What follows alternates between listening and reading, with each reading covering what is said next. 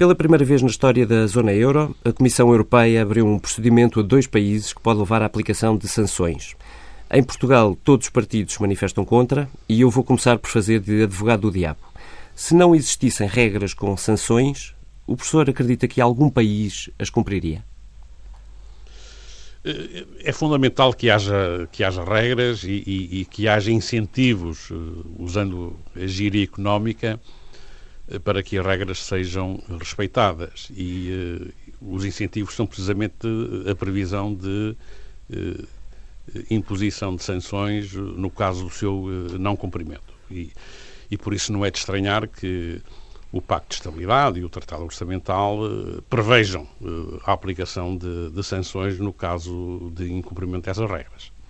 E faz sentido que as regras sejam como estão, ou seja, o, o professor olhando para as regras de, de, da zona euro, nomeadamente as que estão designadas no Tratado Orçamental, acredita que a fórmula das sanções uh, é desejável? Ou, que, ou acha que estão imperfeitas de alguma maneira? O, o, o conjunto de regras uh, e, e, e, as suas sanções, elas em si uh, fazem sentido. Eu diria em abstrato fazem sentido. Eu acho que o problema se coloca é, é precisamente o, o, tempo e as condições em que essas regras são uh, aplicadas e, e, o seu contexto. E, e, quando, quando falo em contexto, uh, estou-me a referir muito em especial à sua aplicação em simultâneo em todos os países da área do euro, que tem vindo a imprimir à política orçamental hum. para o conjunto da área do euro um caráter muito restritivo. E, e, e esse é, no meu entender, uh, o, o, a grande objeção que pode ser apresentada uh, às regras orçamentais e à sua implementação nos últimos anos. Uh, no caso individual, isto é, no caso de Portugal, o caso da Espanha, ou o caso de outros membros da área do euro, a aplicação das regras, olhando só para a situação do país, desenquadrado, eh, ao fim e ao cabo, do percurso feito, eh, daquilo que se pode antever e também desenquadrado da situação geral em que se encontra a área do euro, penso que pode levar a situações como aquela que estamos a viver relativamente aos dois países que estão agora, passa a expressão, na Berlinda. Sob o ponto de vista, eu diria, técnico e, e objetivo, eh, da letra das regras, eh, de facto, Portugal não cumpriu eh, o objetivo orçamental que deveria ter cumprido no ano de 2015. Certo, nem do ponto de vista de déficit nominal, nem de resto do ponto de vista nem, déficit nem estrutural. do, do déficit estrutural. Na, na, na, variação ou na correção que teria que imprimir em 2015. Uh, a questão que se coloca aqui é, é de saber se a aplicação de sanções eh, vai ser ou não um, um incentivo uh, para que se reforce a confiança dos agentes económicos uh, no caminho que a economia uh, tem que prosseguir, ou se, pelo contrário, pode ter efeitos negativos que aumentem a desconfiança na situação da economia, na situação financeira, gerando, eu diria, uma dinâmica negativa, quer do ponto de vista financeiro, quer do ponto de vista económico, que acaba por ter consequências uh, bem mais sérias do que a, a simples imposição de uma, de, de, uma, de uma multa, por exemplo. Não é? Uh, uh, embora não seja líquido ainda neste momento não, que, ainda não é. que, que, que, cheguemos a esse ponto. Vamos ter que, aguardar e ver o que é que o Ecofin em particular vai decidir. Eu, exatamente por aí, porque a Comissão Europeia disse ontem que as sanções se devem exatamente à derrapagem das contas em 2015, mas anota que a graduação destas sanções depende dos compromissos que forem assumidos pelo atual governo. Uh, o Sr. Professor, em 2010 e 2011, negociou vários uh, programas de estabilidade. Enfim, uh, na altura não lhe chamávamos planos B, mas não era muito diferente. Uh, acha que chegou a hora de António Costa preparar um? Eu espero que, que haja já uma ideia de medidas que eventualmente tenham que vir a ser tomadas caso se revele necessário eh, a adoção de medidas eh, adicionais eh, para assegurar que os objetivos orçamentais anunciados são alcançados. A questão é qual é o momento pois, para apresentar. A questão, o momento, eu creio que não faz sentido, e sob o ponto de vista político, e a minha experiência revelou isso claramente, acho que, sob o ponto de vista político, não faz sentido anunciar medidas se não se tem para já a certeza ou a convicção de que elas vão ter que ser mesmo implementadas.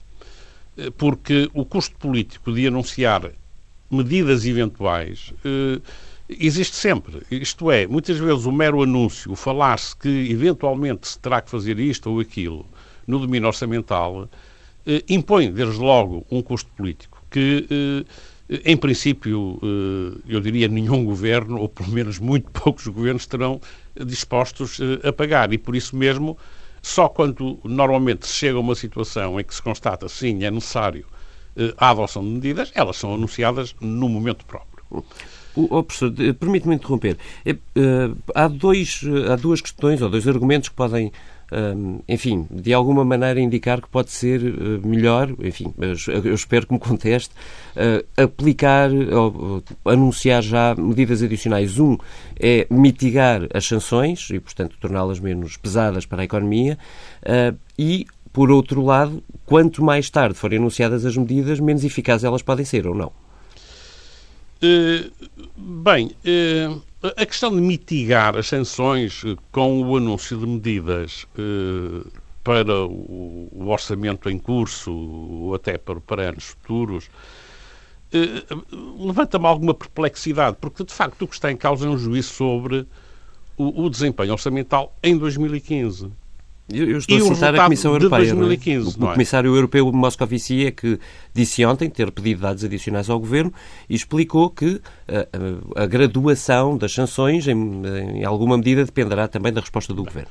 Agora, a questão é esta. Se eh, a Comissão entende que Portugal, o ano passado, não cumpriu o objetivo de um déficit nominal abaixo dos 3%, e se a, a Comissão tenha eh, nas suas projeções eh, eh, fundadas, justificadas, tenha indícios de que este ano nós não vamos ter um déficit abaixo dos 3% e também não, não respeitamos ou, ou, nos desviamos de forma muito significativa daquilo que é também a redução exigida em termos do déficit estrutural, então aí, nesse caso, sim, a Comissão deverá fazer pressão sobre eh, Portugal eh, para que eh, sejam tomadas medidas de forma a garantir que este ano o déficit fica abaixo dos 3% e os demais requisitos também são respeitados. Ora, tudo leva a crer que, embora haja uma divergência quanto àquilo que é a projeção da Comissão e aquilo que são as projeções do Governo quanto ao resultado de 2016, mesmo assim, a Comissão espera que o déficit vai ficar abaixo de 3% este ano. Uh, de onde uh, custa-me, ou tenho alguma perplexidade em perceber o, o porquê, o porquê uh, desta interligação entre 2015 e 2016. há aqui uma outra questão que normalmente é eh, trazida à colação neste tipo de, de, avaliação, que é a velha questão do bom aluno.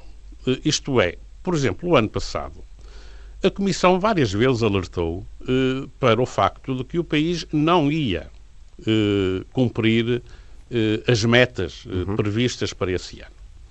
Mas não exerceu a pressão que este ano se está a sentir relativamente há a eventualidade de haver algum desvio face aos objetivos anunciados. Acha que é política a questão? Eu acho que a questão é política. Eh, quer dizer, eu acho que há uh, uma dose de desconfiança relativamente a este governo que não existiu relativamente a, governos anteriores. E, portanto, aqui eu quase que chamaria algum preconceito político eh, que pode estar subjacente a esta pressão eh, da Comissão e nesta insistência eh, do Plano B, que é, é algo que tem vindo a ser falado já há vários meses e que, mais uma vez, é trazida para cima da mesa por causa das sanções. Eh, a mim parece-me um pouco eh, forçada esta, eh, o querer associar novamente o tema do plano B para este ano à questão das sanções referentes ao desempenho do ano passado. Há aqui um outro aspecto que eu, que eu também gostaria de referir, que é o seguinte. nós sentimos como que um braço de ferro eh, entre o Governo e a Comissão nesta matéria. O Governo tem-se vindo a mostrar, eu diria, muito firme eh, e, e, convicto de que a execução orçamental está no caminho certo e, portanto, e os dados não têm vindo a desmentir isso, os dados felizmente. Maio, felizmente. E, por outro lado, eh, tem vindo, de facto, a reafirmar que eh, não se afigura eh, qualquer necessidade, até este momento, de medidas adicionais. Ora bem, isto faz com que, de facto, no meu entender, o tema central da avaliação do desempenho do governo de 2016 vai ser este. Isto é, o governo vai ser julgado relativamente ao seu desempenho em 2016 eh, eh, em torno desta questão. Porque acho que ela vai ser decisiva na avaliação que vai ser feita. Eh, e, e, por, porque eu, eu, sinto que o Governo está a jogar forte. digamos, é essa a expressão, está a jogar forte neste cenário de que estamos no caminho certo, vamos cumprir os objetivos orçamentais, não é necessário um plano B, eh, não vale a pena eh, estarmos a insistir, a insistir no assunto. Portanto, e ao fazer isto, de facto, eh, tem que vencer, ao fim e ao cabo, esta aposta que está a fazer. Não Ou seja, é? está a querer não, dizer é que há riscos nesta, nesta não, aposta. há sempre riscos. Riscos há sempre, não é? O, o futuro pode-nos trazer sempre eventos inesperados que que nos podem desviar da, da, rota que estamos a seguir. Portanto, é evidente que esses riscos existem sempre eh, seja, seja qual, qual, for o domínio da, da, atividade em que nos situemos, eh, e, e, também no domínio orçamental, sem dúvida. E esses riscos, relativamente até à conjuntura internacional, eh, têm vindo a ser visíveis nos últimos meses, desde a constatação de uma desaceleração do crescimento mundial, agora também o, o impacto que, que a decisão do referendo britânico quanto, quanto à saída da, da Grã-Bretanha, a perturbação que isso, que isso possa vir a causar, quer em termos económicos, quer em termos financeiros, tudo isso são choques que, que, que poderão afetar uh, o, a economia mundial, a economia europeia, com, com reflexos necessariamente em Portugal. Mas uh, eu, eu, eu, acho importante também ter, ter presente que uh, esta questão orçamental é uma questão fundamental não só para a estabilidade financeira do país, sem dúvida, e portanto é, é importante que o Governo de facto eh, eh, cumpra o objetivo a que se propôs, eh, como, como, como, pilar que será necessário de reforço da confiança eh, dos agentes económicos na, na, situação do país. Portanto, eu penso que vencer eh, nesta frente vai, é, é, é muito importante, mas também vai ser muito importante do seu ponto de vista da estabilidade política, porque eh, se eh, houver necessidade de adotar medidas adicionais eh, perante eh, antecipação de desvios que possam vir a ser significativos, isso pode criar, criar eh, tensões sérias no, no seio, eh, digamos, do, do, do, acordo político ou dos acordos políticos que estão subjacentes ao governo, eh, que podem pôr em causa a sua estabilidade. É? Muito bem. professor, Comparando tempos, eh, acha que a situação de hoje é mais gerível para Mário Centeno do que foram, do que foram na altura para si? Sim, eu, eu acho que apesar de tudo eh, a situação é mais gerível.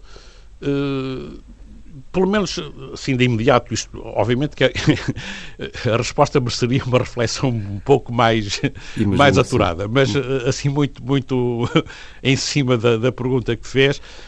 Uh, uh, pelo menos eu, eu vejo uh, em, duas vertentes. Por um lado, o, o quadro, uh, o, eu, diria, de regras nacionais uh, orçamentais, o chamado enquadramento orçamental, isto é, o conjunto de regras que os vários serviços e organismos têm que respeitar, os poderes mesmo do próprio Ministério das Finanças e, e, e, e do Ministro das Finanças no acompanhamento, na correção, eh, da execução orçamental foram claramente reforçados no, nos últimos anos. E, em particular, essa foi uma das áreas de reforma, chamemos-lhe assim, prevista no programa que foi celebrado com a Troika eh, portanto, é uma reforma mais de natureza institucional e regulamentar e legislativa, mas que não deixa de ser importante. Dá uma rede de segurança, eh, é isso? Que, que, exato, uma rede de segurança, não, e, e dá uh, um poder mais forte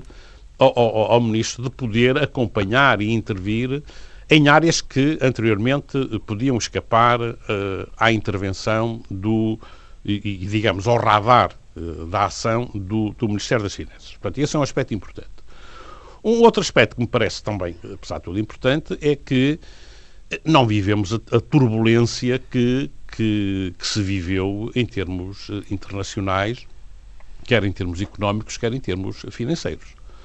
O ano de 2008 e de 2009, em particular, e depois mais tarde, em 2010, foram anos muito atribulados, onde, eu recordo-me, nós tínhamos eh, quase todos os meses, por exemplo, ou era a OCDE, ou era a Comissão Europeia, ou era o Fundo Monetário Internacional, eh, eh, com revisão de, de, estimativas de crescimento ou de projeções, porque o mundo estava a mudar e, portanto, e, e as, as, projeções que se tinham feito um, um, um mês, uh, há um mês, uh, já não valiam. Portanto, tínhamos que rever uh, tudo novamente, porque os pressupostos em que assentamos se tinham alterado. Portanto, vivíamos numa conjuntura de maior incerteza onde era mais difícil prever a evolução dos acontecimentos. Sendo certo que hoje, eh, nas últimas semanas, nos últimos meses, as revisões das previsões de crescimento da economia portuguesa têm sido sistemáticas.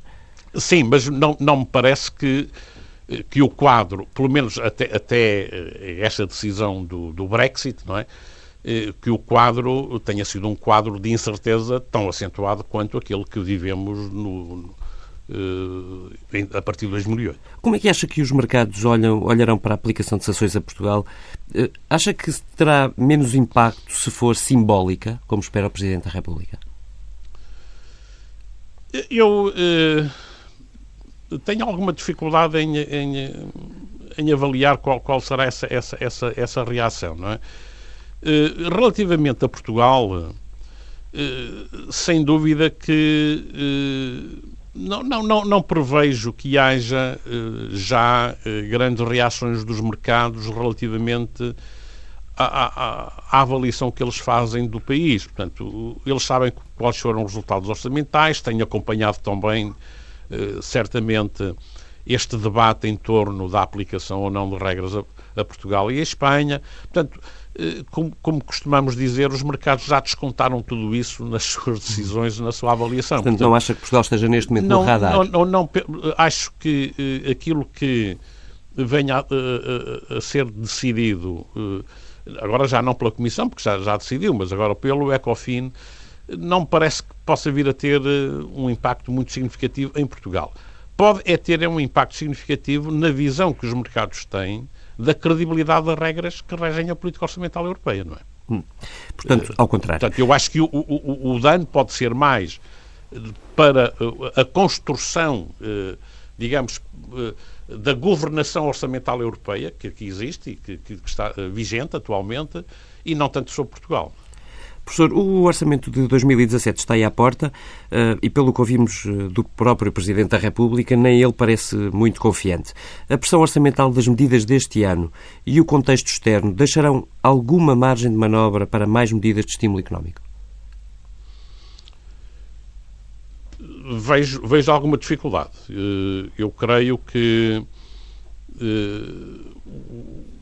a política orçamental eh, vai continuar eh, a ter, a ter um cariz eh, restritivo. O, o, o, governo apresentou com o, o, programa de estabilidade projeções para os próximos anos que apontam para a continuação da redução do déficit, quer, quer o déficit nominal, quer o déficit estrutural, e isso vai necessariamente imprimir um caráter restritivo à política orçamental. Eh, eu, eu vejo, vejo somente duas vias eh, através eh, das quais poderá haver um estímulo à atividade económica que é, por um lado, o poder haver alguma recuperação da confiança e reforço da confiança no país, isto é, e por isso me parece que os resultados deste ano vão ser importantes. Portanto, acho que o, o vencer esta, esta questão de que discutimos, de atingirmos os objetivos eh, eh, orçamentais anunciados, vai ser importante para se ganhar confiança, quer na solidez financeira do país em geral, quer eh, na capacidade do governo de levar a cabo a sua política, ao fim e ao cabo. Portanto, isso permite estabilizar um pouco as expectativas e poderá ter um estímulo principalmente no domínio do investimento, porque eh, as incertezas que possam ainda, eh, e que existem, certamente, eh, muito, muitas dessas incertezas poderão dissipar-se eh, nesse cenário.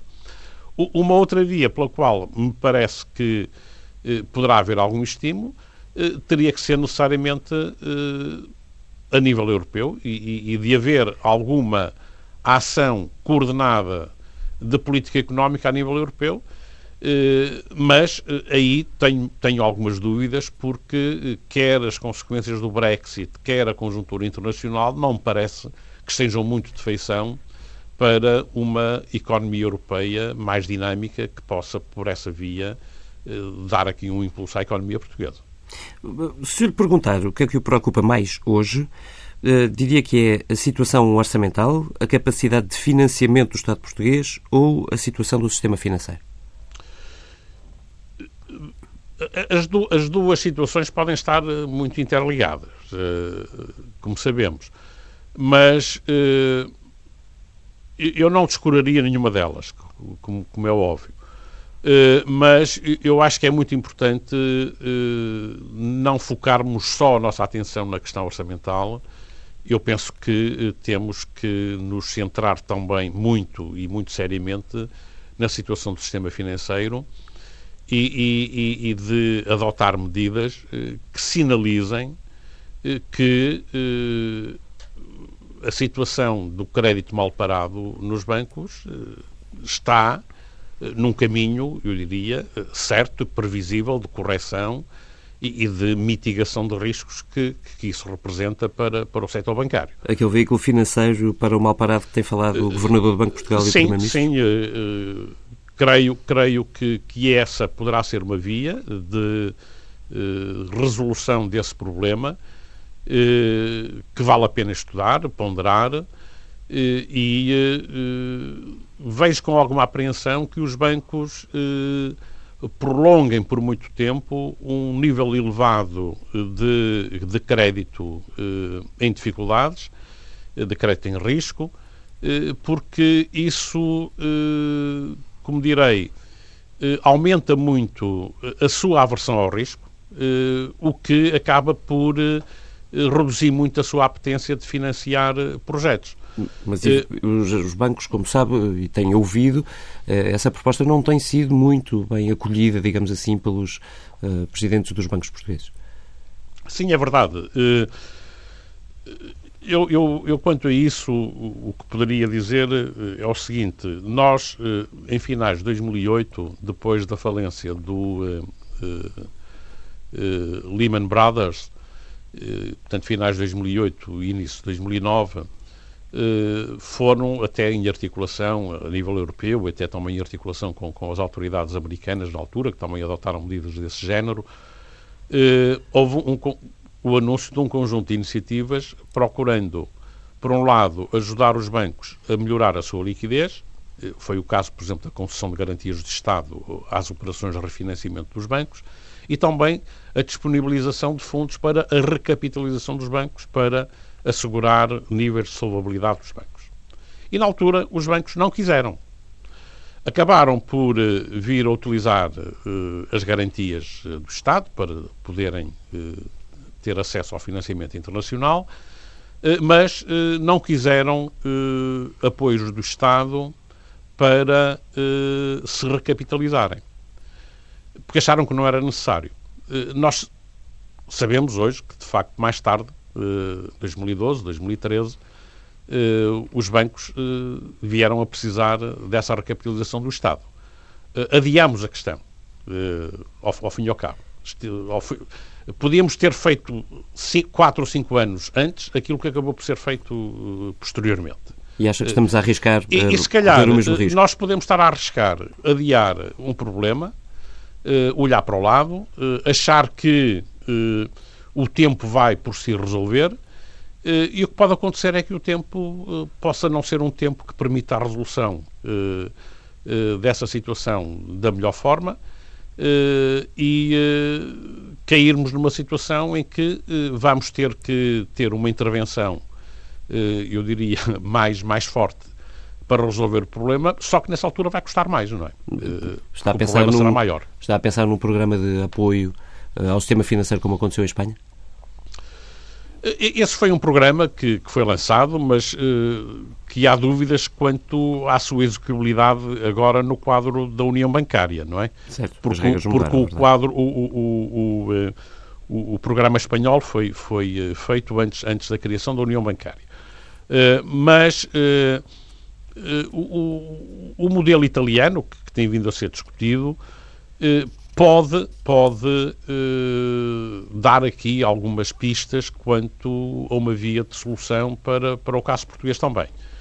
Uh, e, e, por isso uh, tenho, tenho defendido que, que, vale a pena acompanhar e, e, ver o que é que a Itália está a fazer neste domínio eh, para aproveitarmos aquilo que de bom possa resultar daí e necessariamente até evitar eh, algumas coisas menos boas que, que a própria solução possa eventualmente ter. Mas, é e aprendermos onde, com a experiência dos outros. É? Eh, onde o braço de ferro entre o governo italiano, neste caso, e uh, as instituições europeias, incluindo com a Alemanha, um, tem sido difícil. Não sim, parece sim, fácil de resolver. É, é, é difícil. Não, e há aqui um outro aspecto que, que também não é fácil, mas, mas recordo que houve um compromisso em, eh, em 2012, se me recordo, no verão. Aliás, quando, quando o, uh, o presidente do BCE, Mário Draghi, uh, fez aquela afirmação de que o BCE fará o que for necessário para salvar o euro, e, e portanto, que foi uma afirmação muito importante, porque aliviou a pressão dos mercados sobre a dívida soberana, e, portanto, e a partir daí as taxas de juros começaram também a baixar e, e, a crise começou um pouco também a aliviar a, a partir dessa afirmação. Ora, o, o Mário Draghi eh, tomou esta posição de força do BCE eh, na sequência também de decisões políticas importantes a nível europeu, que foram a criação da União Bancária, por um lado, e, por outro lado, também eh, o, a, a possibilidade de utilização, eu diria de uma forma reforçada, do mecanismo de estabilidade europeu. E, eh, nessa altura, eh, foi eh, assumido o compromisso político de que o mecanismo de estabilidade europeu pudesse vir a ser utilizado na recapitalização dos bancos. Ora bem, parece que se esqueceram, entretanto, disso, não é? E o que me parece importante recordar esse compromisso político que foi feito nessa altura, porque este tipo de intervenção eh, que é necessário para, ao fim e ao cabo, que, é, é uma intervenção de natureza mais sistémica, no fundo, para, para o sistema bancário no seu conjunto. Certo, e com garantias europeias. Eh, é importante que haja aqui eh, uma, uma intervenção europeia, através de garantias, que permite, sem dúvida, melhor financiar esta intervenção e, e, e por essa via, até eh, garantir que o risco de isto poder vir a onerar os contribuintes será um risco muito reduzido, não é? Professor, eh, falando em riscos para os contribuintes de, vindos do sistema financeiro, um, o, o Sr. Professor fez parte da Comissão de Avaliação da Caixa Geral de Depósitos. Uh, acha que o processo está a ser bem conduzido? Uh, eu, eu, gostaria, gostaria de não, não falar muito sobre isso, porque acho que também devo ter aqui algum cuidado de, de, de contenção e de reserva, uh, não só, não só uh, pela, pela posição em que estive nessa comissão, mas também agora pela, pela posição em que estarei uh, numa outra instituição bancária, que também penso, penso, penso que, que devo ter aqui, digamos, alguma alguma contenção e alguma descrição eh, em falar, em falar de, de, de outras instituições bancárias, como é evidente. o, que eu posso dizer é o seguinte: primeiro, parece-me que é um processo que se está a arrastar por muito tempo. Portanto, eu acho que seria desejável que o processo tivesse sido mais rápido. No, na, na, na, substituição, por exemplo, do Conselho de Administração. acho, acho que o anúncio da mudança ocorreu muito cedo relativamente à data daquilo que poderá vir a ser a, a sua concretização. Portanto, isto causa desgaste, não é? Causa desgaste em termos de opinião pública e causa desgaste interno na instituição, porque vive-se ali um período onde, onde quem está sabe que vai sair, ainda não, não entrou quem, quem vai suceder e, e eh, a capacidade de gestão e, e, de mobilização, portanto, eu diria o ânimo da instituição é afetado por isso, não é? De todos quando trabalham na, na instituição. Portanto, isso não é bom. Eh, em segundo lugar, creio que eh, esta questão do, do montante que será necessário para a recapitalização da Caixa tem, tem, tem vindo a, gerar muita, muitas dúvidas, muita polémica o que faz, eh, o que dá um pouco a percepção de que eh, não se percebe bem o, o porquê desse montante. Portanto, e, e, enquanto não se perceber bem eh, qual é o montante e qual o montante exato da recapitalização da Caixa e a sua fundamentação, eu penso, penso que vamos ter sempre um ruído e um ruído político, essencialmente, que, que não que não é desejável. Portanto, eu, eu acho que nestas situações eh, requer-se rapidez, transparência, muita clareza eh, na solução desta, de, destas situações, eh, porque o arrastar num ambiente de dúvidas não, não é benéfico, nem para a instituição, Uh, nem, nem, nem, para o, nem para o sistema no seu todo, não é? Uhum. Sendo um banco público, mais ainda. Sobre esse ponto, eu só lhe queria perguntar, uh, respeitando essa sua reserva, se face aos montantes de que temos estado a falar, uh, quando digo que temos estado a falar no, no espaço público, se o governo anterior devia ter resolvido antes as necessidades de liquidez da Caixa Geral de Depósitos. Eh, bem, aqui não é provavelmente uma questão de necessidade de liquidez, é, é mais, mais de capital, não é? Exato, eh, peço eh, desculpa. de capital, capital, exatamente. Bem, há cerca de um ano já se falava que a Caixa precisava de ser recapitalizada. E os números que eu, na altura, ouvia falar eram de que a Caixa poderia vir a precisar entre 1,5 a 2 bi, eh, isto é, 1,5 a 2 mil milhões de euros de recapitalização. Eh, isto já há um ano, eh, que aproximadamente, que, que se falava nessa necessidade. Nada foi feito, nada foi feito. Também sabemos que, que viveu-se na altura um período eleitoral, de campanha eleitoral, antecedendo eleições e, e, e creio que o, o, contexto político que o país vivia na altura eh, não permitiu, eh, porventura, atacar esta situação eh, de uma forma mais, mais arrojada, com, com, com maior determinação. Aliás, como sabemos, e tudo leva a crer, na, na minha leitura, o mesmo se passou relativamente ao, ao Banif, como, como viemos a constatar mais tarde. Agora, Bem, o problema não foi resolvido, eh, tem que ser resolvido e espero que seja resolvido muito rapidamente, porque a Caixa é, é uma instituição, no meu entender, fundamental no nosso sistema bancário.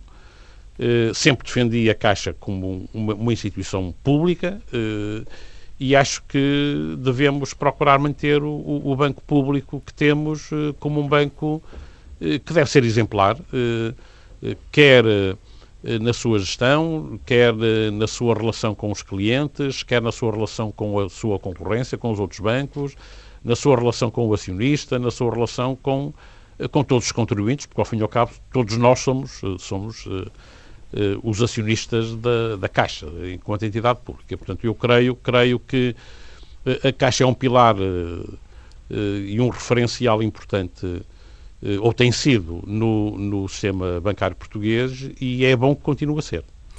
Falando em banco público, Acha que o Brexit, a desvalorização do setor bancário, aliás, todo ele na Europa, faz neste cenário sentido que pensemos em nacionalizar o novo banco?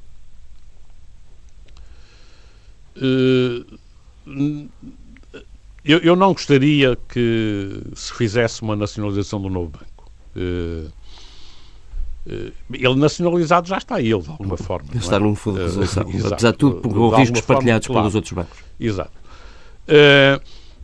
eu acho que seria, seria bom que se pudesse vender o, o novo banco, porque isso mostraria que houve capacidade para resolver uma situação delicada e difícil, eh, resolvê-la e resolvê-la eh, em condições eh, tais que há quem eh, eh, deseje investir numa instituição bancária em Portugal.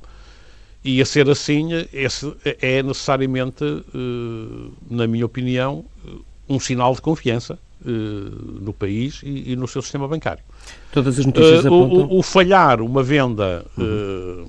privada, digamos, uma privatização, chamemos-lhe assim, do, do novo banco, seria um sinal de que, de facto, apesar de tudo, ainda há dúvidas e receios quanto, quanto, quanto, quanto ao país e quanto, quanto ao sistema bancário, e isso deixar-me-á preocupado, sem dúvida. Hum.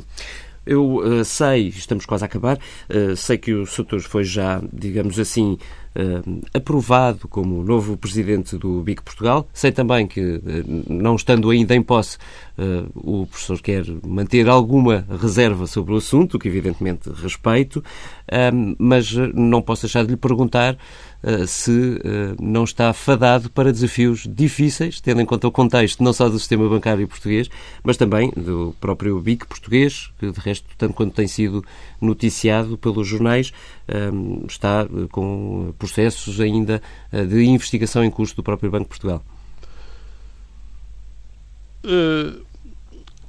Nós, nós temos consciência que, que o sistema bancário passa por momentos difíceis, não só no nosso país, mas, mas também fora do país, na Europa e, hum. e até mesmo fora da Europa, eh, há problemas. E, portanto, eh, sem dúvida que eh, liderar uma instituição bancária nesta conjuntura é um, um desafio eh, que, que, não é fácil. Não, não, não, não será fácil. Mas, sinceramente, eu acho que desafios fáceis também não são grande incentivo, eh, ou não devem ser grande incentivo. Eu acho, acho que eh, desde sempre me habituei a enfrentar eh, situações difíceis e, e, e, espero, que, espero que a situação não venha a ser difícil, para bem de todos nós, e muito em especial da instituição que irei liderar, mas acho que espero que não venha a ser difícil para, para o sistema bancário, que, que as questões se, se, resolvam e se vão resolvendo. Eh, mas, uh, mas já me habituei a, a enfrentar situações, digamos, menos fáceis e, e, e, portanto, por isso acho, acho que não, não que encaro com confiança este novo desafio que tenho pela frente.